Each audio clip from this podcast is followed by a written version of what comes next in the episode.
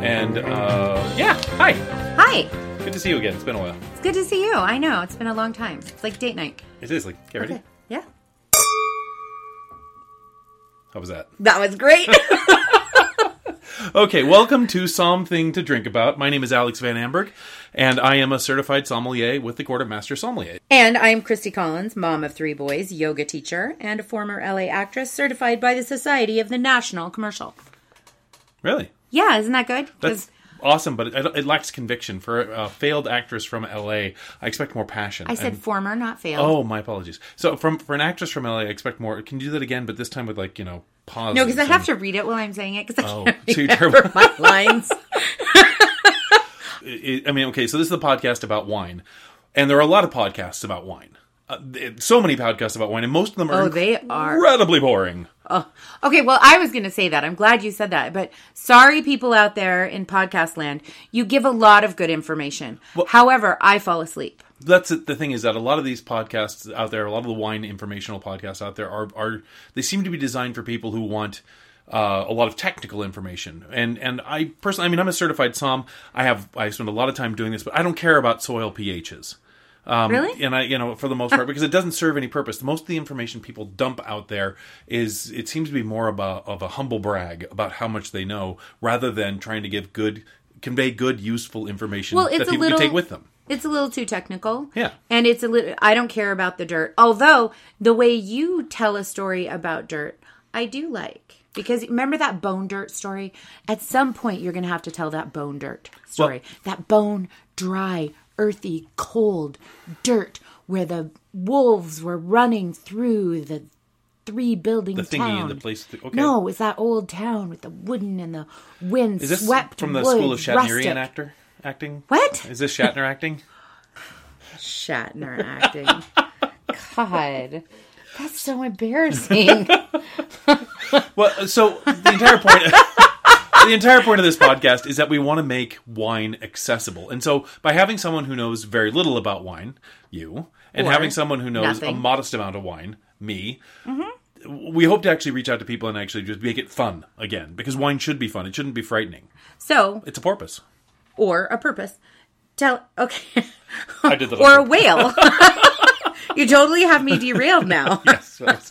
I'm all in the ocean. Are you all now. at sea now? I am. I'm.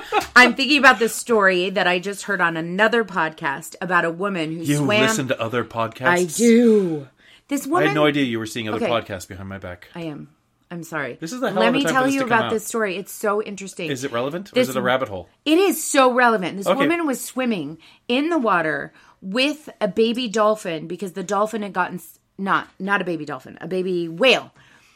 Because a killer whale, because the baby killer whale had been separated from its mom, and she swam with this guy for five Girl. hours. That's a long time to be in the water. It, it was a really long time. She was getting really tired, but the whale was like they bonded. Yeah, Hmm. And so, how is this relevant again? because you said porpoise. And that's where my mind went. And that's what this podcast is about. It's about me and my stories. And edit. It's interesting. Somebody's going to go, This is about a bottle of wine. Mm-hmm. Clearly, it's red. You can't see that, but it's red. Okay. And then I'm going to go off on tangents. Okay. Anyway, go. So anyway, so Get me the- back on track. let's talk about what's in your glass. Let's start Okay. with that. It's red. Good job. Well it's done. very, very dark. And we talked about that little line. Mm-hmm. It doesn't have much of a line. the meniscus. Oh my god, I hate that word. Okay. Yes, the meniscus. Uh-huh. I don't like that word. Okay. It's like moist. The moist meniscus. Uh. Oh It's very visceral the way it hits you. Um, so okay, so well, you're right. It, it it's the line, the coloration of the wine. It's very dark from the center, moving out towards the edge, Okay, and the color shush. doesn't change much. more purple than red. And you're right, more purple than red. This isn't. It's actually very dark. It's it's very Yeah. very purple, very very almost black purple. And I'm not seeing. I mean, if you if you hold it sideways and you look at it, I'm not seeing a lot of like that blue black though. It's it's got a lot. It's more Carmen, more purple, Carmen? red. Carmen, Carmen? Carmen, Carmen San Diego, Carmine. Carmine? It's a type of red. It is? Yeah. Uh yeah, so it's dark. It's grapey purple, like deep dark grape Okay. purple. Well, and then uh, let's move on to, to smell. What is um what is Esther telling you today? I love Esther. Can I just say? You can. Okay. So, first of all, I was going to go off on a tangent about what Esther was wearing with this purple, but I'm not because this is so yummy. I don't even know what I'm smelling, but it is really good. Wow. I don't know. Um, This is where I get lost because I feel really awkward. It smells so good, and I don't have any words for it. And then I feel like, well, we've done four podcasts. I should know by now. No, you're not supposed to know. Matter of fact, he's keeping you in the state of, of glorious ignorance is actually probably better for the sake of this podcast. Okay. So, Thank God. but I mean, use whatever words you want. That's the thing. That's the freedom of this is that you can use whatever words you want because something in here is triggering a positive Okay. association. So what It feels is. It's a smooth smell. okay? Um, it I get the alcohol, but it's not a big hit of alcohol. It's Mm-hmm. really um, it feels like a deep, smooth smell. Okay. Is that no, that's totally fair. I mean, honestly, because you don't have words when, we- when it comes to smell. Smell is oh, it's something that eludes us as far as putting vocabulary words with it. We don't have a lot, and I always find that very exciting. And why s- smell is so to use the word visceral again, it hits you right in the gut. yes? And I love that about smell. That's why I love wine. Is you can and, and why I oftentimes will sometimes I'll get a glass of wine and I will spend most of my time smelling it and very little time drinking it because the smells are so exciting and so evocative. There's that little place right before you go to sleep where you're so comfortable in bed and you know you're about to go to sleep and your body's totally relaxed, and that's what this smells like. Awesome. Can I throw some words at you and see if they stick? Okay. Does it smell brambly at all? Does it smell? It smells to me. You remember the blackberry bushes where we lived on Vashon? Yes. How many did I cut down? Do you remember that they had How that little often bit did of they grow back? that? It, it has that that um, that slightly green, slightly wet, slightly dusty, um, you know, slightly dirty uh, smell. with The vegetal and yet berry sweet.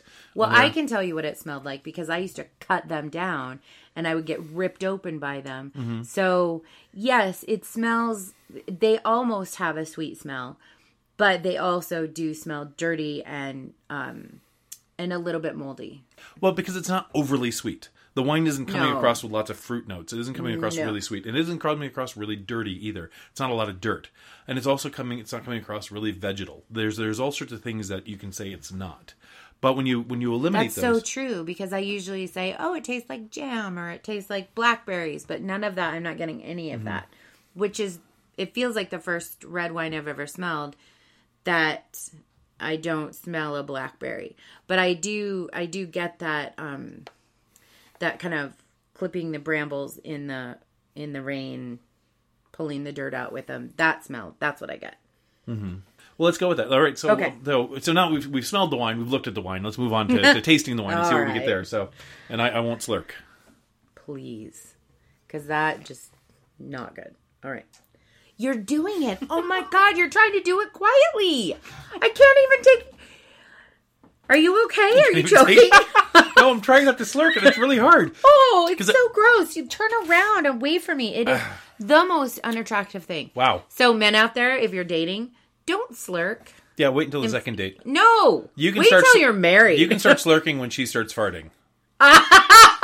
that's that's when you can start. oh slurking come on now. i never do that right right never. never Of course.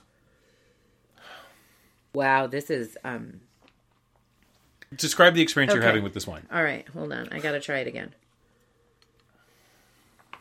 Well, it's kind of the same as it smells. It's really deep, it's really pleasant, it's really warm and smooth, and yet it's got a it's got it's zingy. I don't know. How, No, it's great. okay. Hey, This is actually there's a lot going on on the palate with this one. Whereas the nose is very understated, the palate it's really lively. It's a lot stronger than the smell, except it has that it still has the smoothness.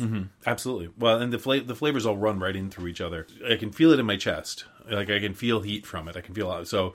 To me, this wine has probably a decent amount of alcohol, which is odd because normally if it has a decent amount of alcohol, you can usually smell it. You can usually feel it on the nose, and I wasn't getting that at all. Yeah, no. But I can feel it. I felt it like a little afterburn when I when I first sipped it, and then and now I'm tasting blackberry. Now I'm tasting I'm going to warm it up. Okay. I'm going to put my hands around the wine. absolutely well black and blue fruits. I think maybe you know there's there's fruits on the on the back of the mouth now. I'm getting that like okay, I am getting fruit. I'm Mm-hmm. getting real grape. Like I'm getting a really deep, good grape that's been like is not a juicy grape. Mm-hmm. It's not a moldy grape, but it's not juicy. Does that make sense? It's like dehydrated, but not a raisin. Okay. Okay. Well, dehydrated and not a raisin. That that's almost like um, slightly cooked, slightly, you know. That's that's too. No, it's like stewed. Mm-hmm. dude is Like good.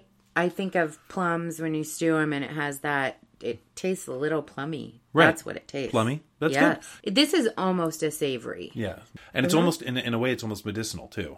You know, there's there's a medicinal quality to it. There is. which is interesting.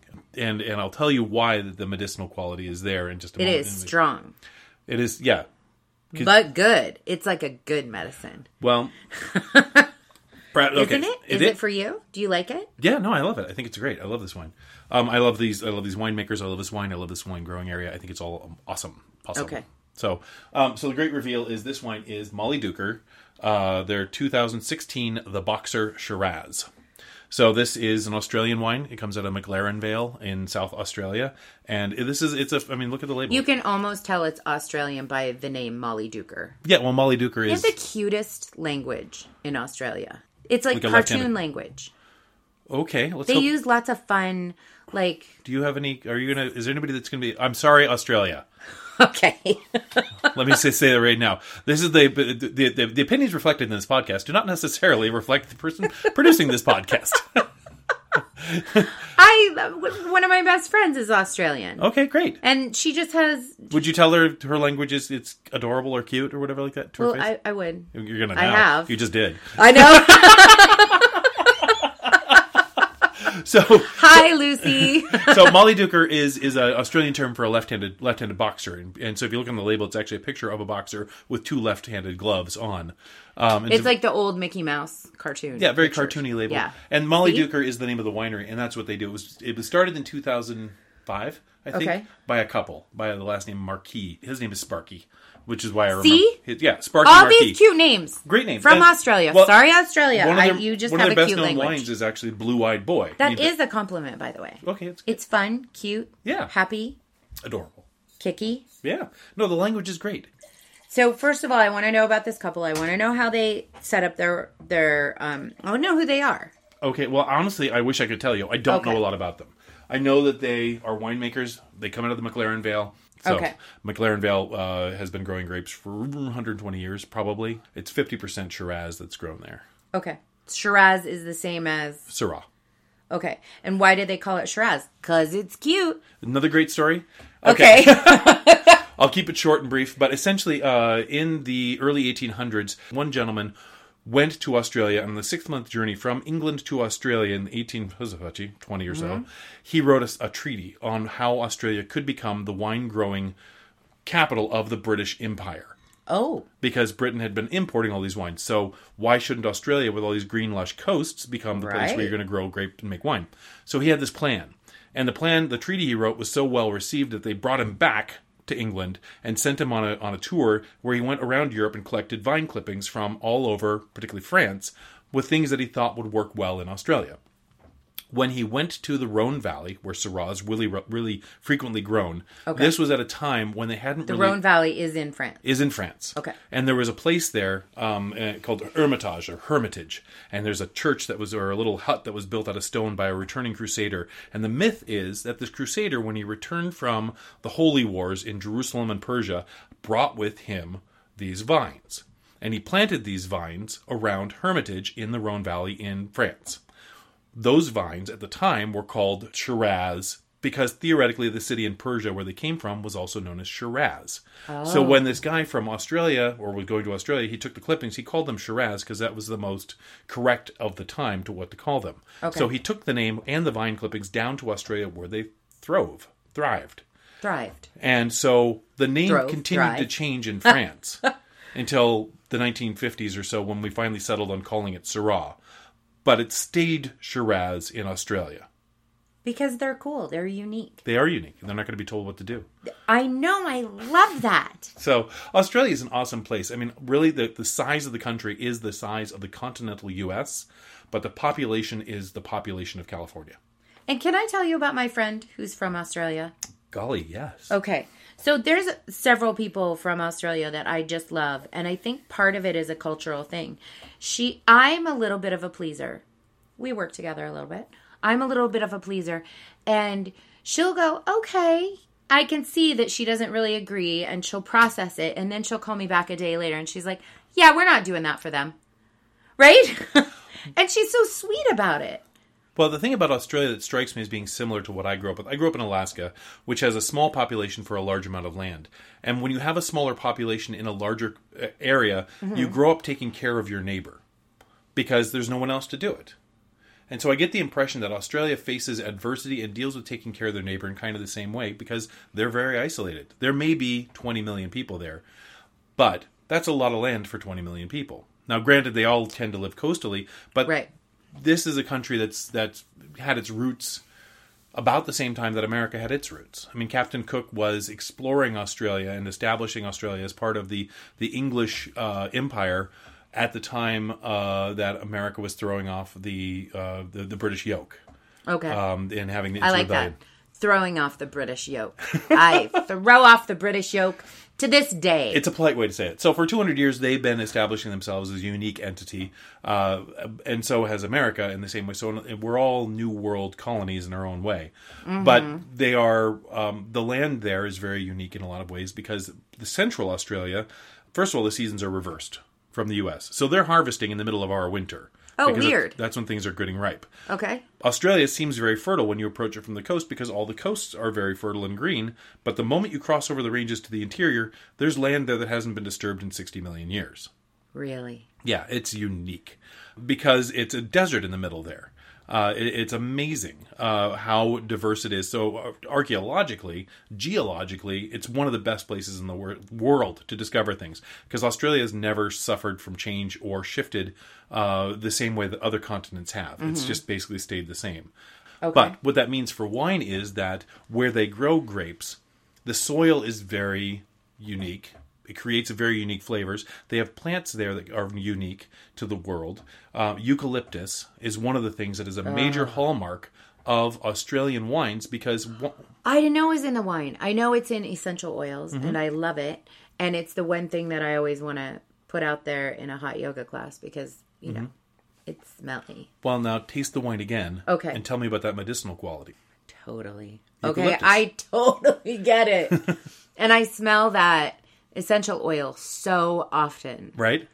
But it's not, that's what I said earlier. It's not a gross Yeah. medicinal smell. It is so good, and you just want to breathe it in. Yeah. and you want to put it out there, with, like so you don't get a cold, or so you, you know for good sleep. Or, But it feels like that medicinal eucalyptus smell and Yes. taste. And what happens is that there are different theories about this. Call it terroir, a sense of place, if you must. But uh, there's also a theory that like bees, when they cross pollinate, are dragging Mm-hmm. flavors from place to place, and it gets into the grape somehow. Okay, that's cool. Australia is known for little this. cute bee butts.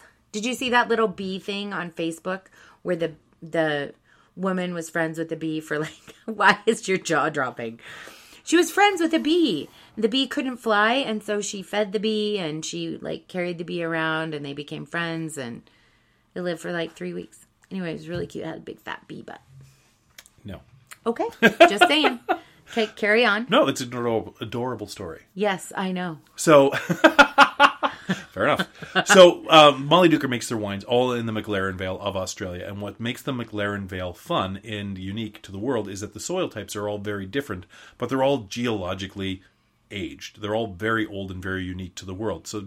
But one thing they all have in common, despite the different types of soils that are in this area, in this valley, is that all of them drain quickly. So they drain water quickly. So you can control how much moisture your vines are getting, which allows you a lot more control over your final grape.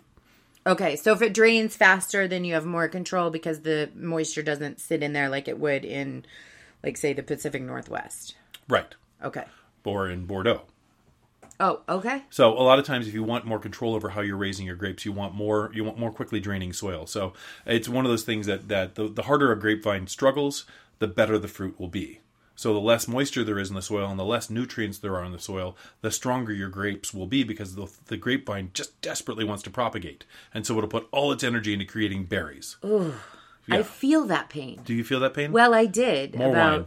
13, 14 years ago. Boy, and that, that pain has changed. That's a whole different pain now. So, Molly Duker, this is called The Boxer. It's based um, on uh, 100% Shiraz uh, coming out of the McLaren Vale. This actually uh, is 16% alcohol by volume. This is a very high alcohol wine, which is surprising because you don't smell it on the nose and you generally don't get it on the initial palate. You only get it afterwards. So, but I'm not even like I haven't had a lot of it, right? I've had several sips, but Mm-hmm. red wine can often make me feel flushed and I don't even feel that. It just feels smooth and yummy and good. It's really well balanced. They did a great job with this. One of the unique things about most of the wines coming out of Australia as well, they very rarely use corks. They're some of the biggest proponents of using the Stelvin closure or the screw cap. So even really high end wines that you're going to pay quite a bit for. Okay, but I have to ask you about the Stelvin. I've never heard that word before. The screw cap. Um, when I was a bartender and I would open a bottle of wine wi- that had a screw cap, they were like, oh, cheap wine. It's just like this immediate association with a cheap wine, and that's not actually the. Is it the case? It's a cheaper This closure. This, tastes like a really expensive wine. one, I, I honestly don't know what people pay for it. I think it costs, before it even hits the retail market, at least $30. Oh, so it's expensive. in a relative sense, yes. But I mean, Australia is renowned for producing inexpensive wines. They're also renowned for producing an $800 bottle of wine called the Penfolds Grange, which really put them on the world market, and that's a whole other It's a story. great name. Yeah, it's a terrific story. But the so they I mean so they sell wines that are $800 and then there's Yellowtail which is $5. Okay. So somewhere in between that, I like Yellowtail. I remember drinking that. w- it, re- they put Australia on the map. Oh, okay. So okay, so long story short, quick quick I can even see the the yeah, brilliant marketing. Brilliant. Yeah. But what it did is red it- and yellow, right? Label. white and yellow. Yeah, that's what I meant. Right? I can totally see it. yeah, I can see it. I can feel this label in the dark. Um, but what Australia did uh, originally, so when Australia started making wines, they were making them with Syrah, Shiraz, uh, and fortified wines were the rage in the 1800s when they first started making wine. So all of their wines. Nobody knows what fortified wines. Is. Bear with me, and I'll tell you. Oh, okay. So, like port, they're wines that that they fermented them to a certain point, and they stopped them by adding grape alcohol to them, so they were sweet and potent. Oh, and that was the style of wine that they had was port wine. That was what they made. They called them stickies, which is a great see, it's another cute word. It's a great word. I'm telling you, it's another cute word. So they called their wine stickies. And so one guy, Okay, hold on. Yeah. Slow down. okay, so Max Schubert, Thank who you. worked for Penfolds. He gets really excited when he's passionate about something. And yes, you'd think it was me. I know, because I'm fabulous, but really it's wine. Okay, go. it's Esther. I'm sorry, I've been seeing Esther behind your back. Oh. Esther's a babe, though. Esther's Esther comes in many guises. So, Esther is a back to 40s Penfolds. babe. Okay. 30s. Pin up. so Penfolds. No, she was like born in the 30s. It's a 30s name, you know, 20s, 30s. And then she hit maturation Oh, wait. in the 40s. Pin curls, pin up. You can see her. Dark hair, fair skin. Huh. Hmm. Okay. Anyway, go ahead. So Max Schubert. so uh, Penfolds was one of the big producers of wine in Australia in the 1800s, and they uh, and in the 1900s they still one of the big producers. But at one point, uh, Max Schubert, who was an assistant winemaker, went to Bordeaux and studied wine in France. And when he came back, he had developed a passion for making dry red wines, which they didn't do in Australia, and he thought he could do with Australian grapes what the French did with Cabernet. So he made a Shiraz that was dry, a dry red table wine instead of a sticky. The board of people who ran Penfolds came to him and said, "Cut that out.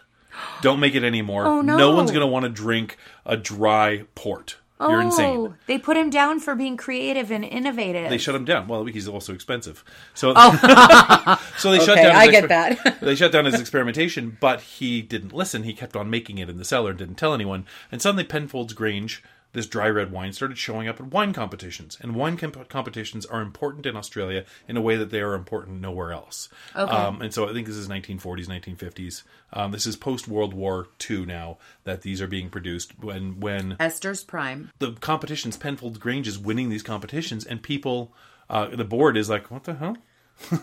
and they go to Max and they say, "Can you start making this wine again?" He's like, "Actually, I kind of never stopped." And then instead of punishing him, they promoted him. Oh. And so he became the, the, the director of the whole new oenology department, the wine department of making the dry red wines. And Penfolds now goes for $800 a Wow. bottle for that Penfolds Grange for a single bottle for this Wow. stuff. It, it's one of the few wines that like Robert Parker, wine reviewer, ever gave 99 points to or 100 points Wow. to. Highly scored wine. And that set the stage for dry wines in Australia that they started trying to live up to because they had this reputation for This would be a dry wine. this is a dry wine. Correct. Okay, because I do feel that. What did you say the other day where it like breaks down your saliva and it makes Tannins. it's a little dry Yeah.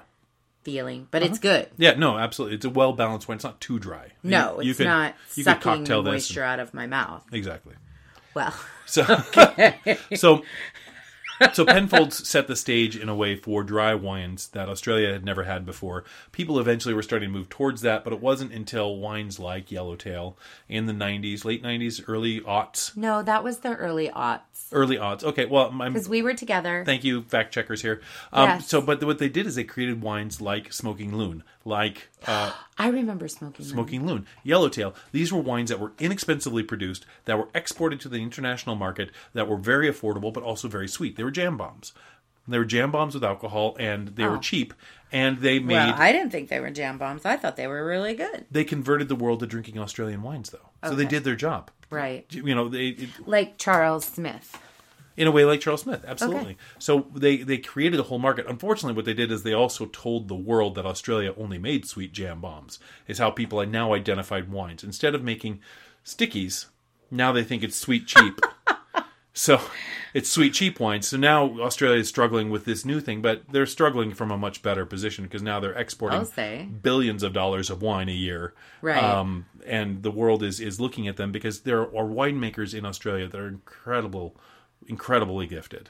Uh, Molly Duker's in there. John Duval makes some amazing wines. Tasmania, another wine growing region, does sh- champagne, sorry, sparkling wines. So just so much diversity coming out of all these different growing areas. So much to look forward to coming out of Australia. Very exciting.